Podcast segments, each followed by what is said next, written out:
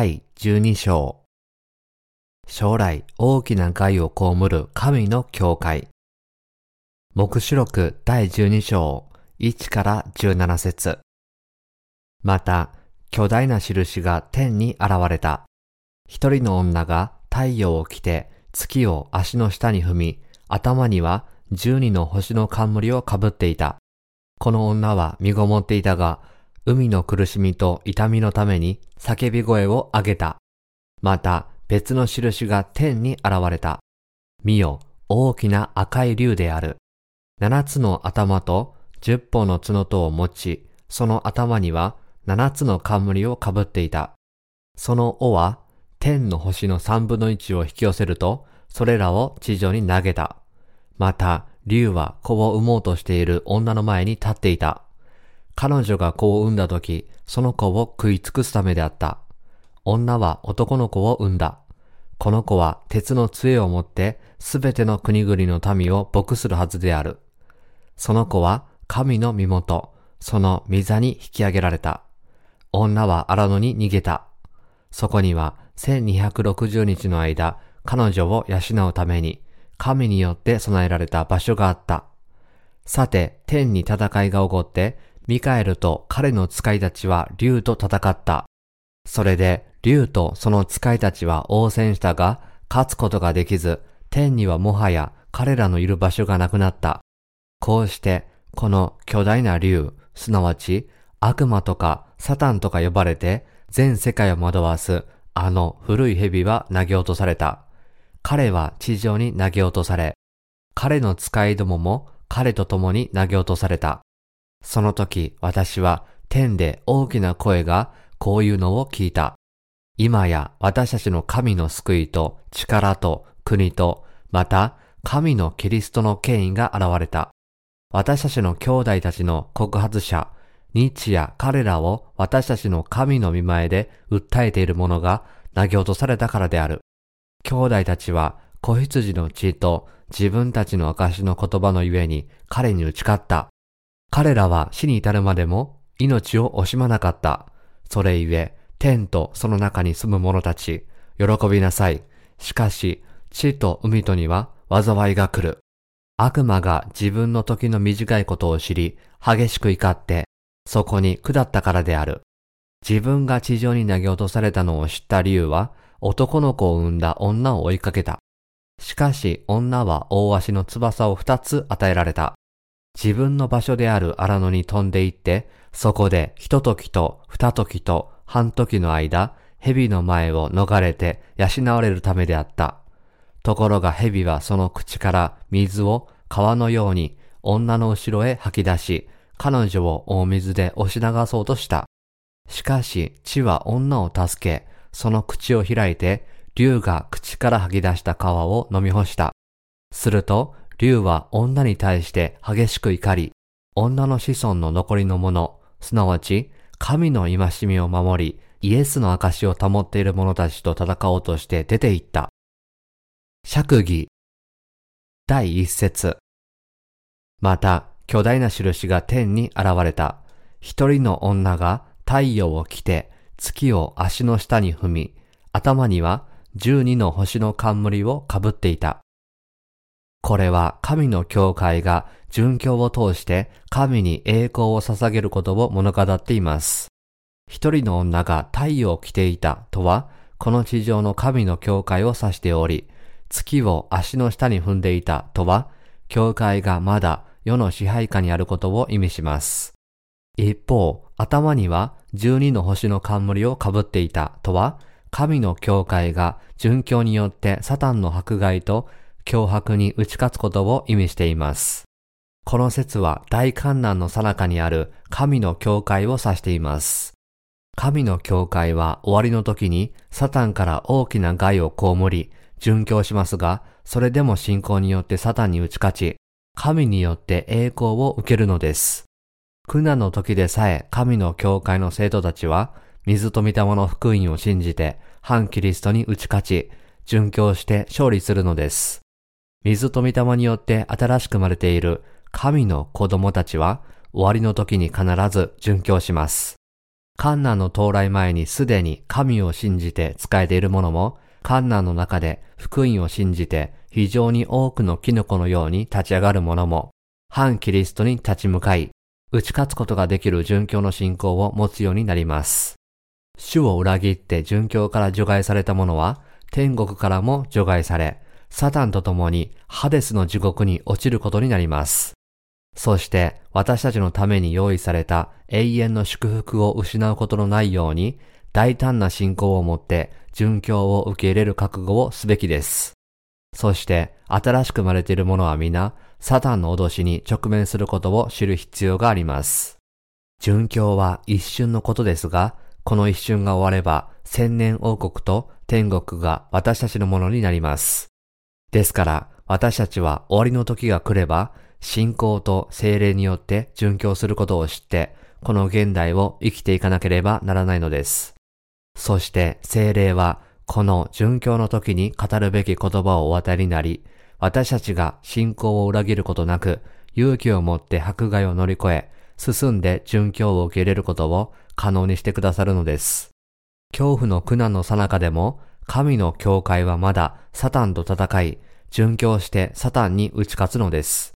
教会がサタンの最後の時代にも主の御言葉を信じて殉教して反キリストに打ち勝つことによって神からその報いを受けることは至極明快です。第二節この女は身ごもっていたが海の苦しみと痛みのために叫び声を上げた。この説は神の教会が苦難の中にあることを教えています。それはサタンがもたらす終わりの時の迫害や苦難を通して、教会全体が耐え忍ぶことを教えているのです。神の教会は反キリストとの戦いの時期である大観難を通過します。こうして生徒たちは苦難の時だけ神を呼び求めるのです。神よ、私たちがこうしたすべての苦難を速やかに乗り越えることができるよう、あなたの恵みをお与えください。これらすべての苦難を和らげて、私たちを助けてください。苦難に打ち勝てるようにしてください。サタンに打ち勝たせてください。と祈るのです。第三節。また別の印が天に現れた。見よ、大きな赤い竜である。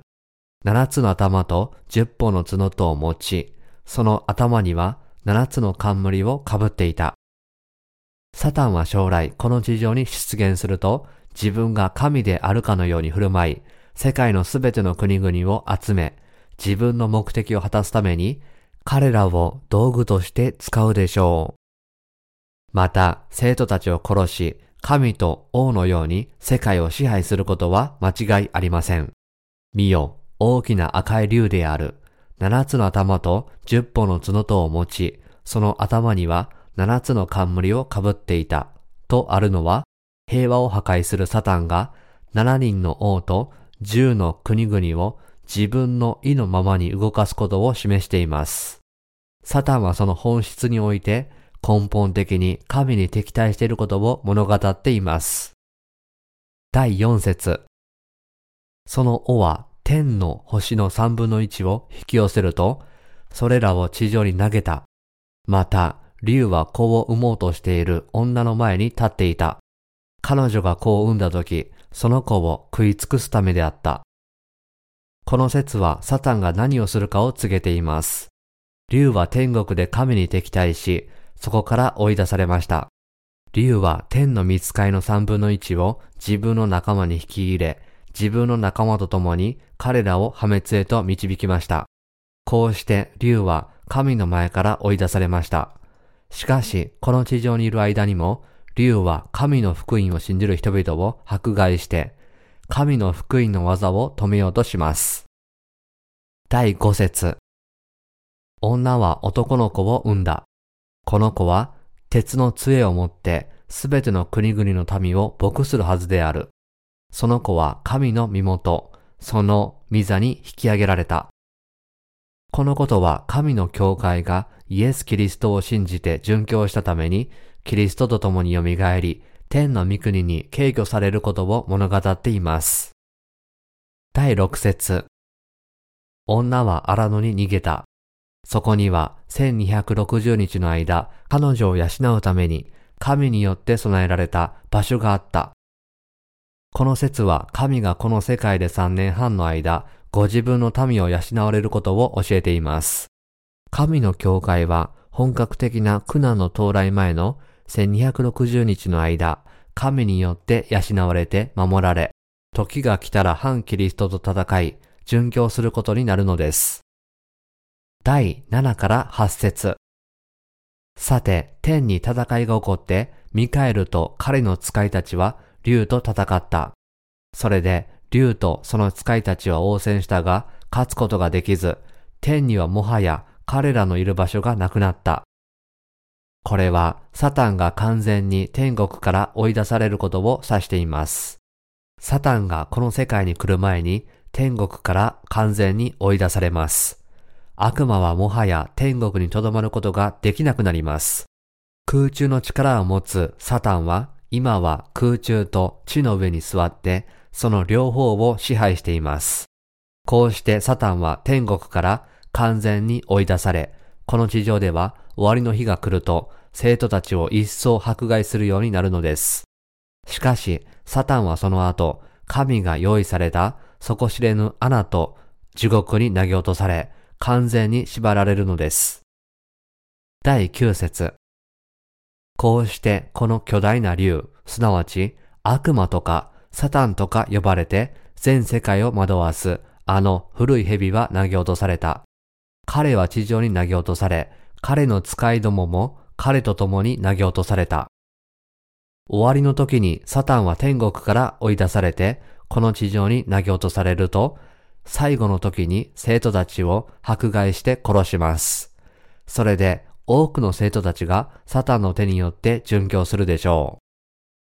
第10節その時私は天で大きな声がこういうのを聞いた。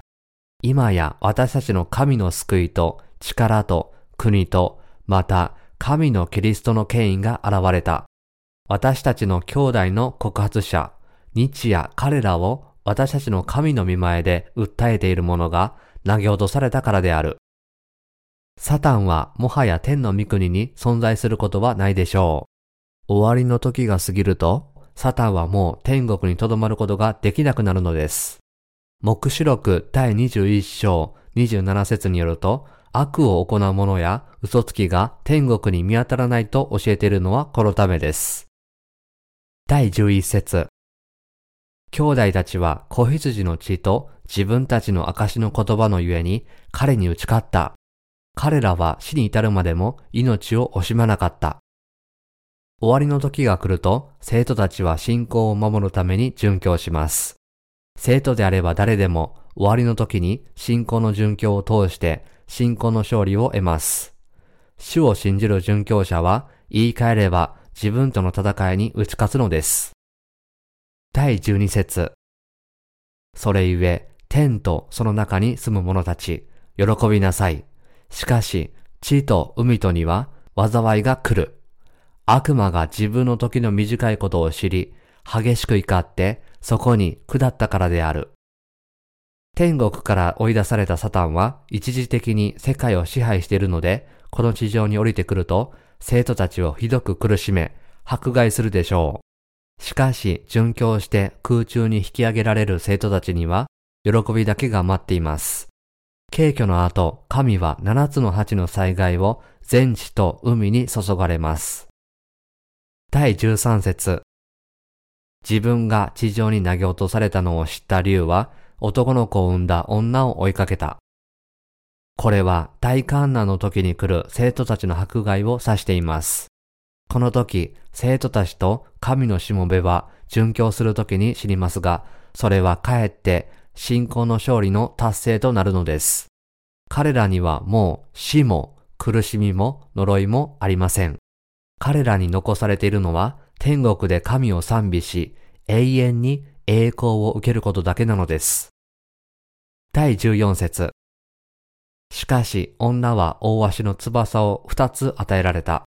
自分の場所である荒野に飛んで行って、そこで、一時と二時と半時の間、蛇の前を逃れて養われるためであった。聖書によると、大観難の前半3年半が過ぎ去った後に、軽挙が起こると書かれています。この御言葉は、大観難の自然災害の中で、神が生徒たちに特別な保護をお与えになり、養ってくださるというものです。私たちがこの信仰を持ってサタンと戦い、打ち勝つことができるように、神は信仰を守る私たちを養ってくださいます。私たちが今、水と見たもの福音のために生きていることは、私たちの霊的な糧となり、この福音の宣教もまた叱りなのです。七つのラッパの災害がこの地上に下るまで、私たちは福音を述べ伝えて生きていくのです。なぜでしょうか？なぜなら、もし私たちが殉教する最後の瞬間まで、この福音を述べ伝えなければ、あまりにも多くの魂が地獄に落ちてしまうからです。今しかチャンスがないのです。第10号から17節ところが蛇はその口から水を川のように女の後ろへ吐き出し、彼女を大水で押し流そうとした。しかし、地は女を助け、その口を開いて、竜が口から吐き出した川を飲み干した。すると、竜は女に対して激しく怒り、女の子孫の残りのもの、すなわち、神の戒めを守り、イエスの証を保っている者たちと戦おうとして出て行った。以前、サタンは生徒たちを迫害し、福音から遠ざけることによって生徒たちを殺しました。しかし、現在では福音が様々な方法で広く伝えられるようになったので、罪を注いで、その流れの中で生徒たちを溺れさせ、殺そうとするのです。サタンはこのように罪の川を流してその水を飲ませることによって多くの生徒たちに死をもたらそうとしましたが、新しく生まれていない者たちは代わりにこの罪の川の水をすべて飲んでしまったのです。このような努力をしても生徒たちが死なずに生き残っているので、サタンは第13章に示すように彼らを完全に殺す別の方法を考え出すのです。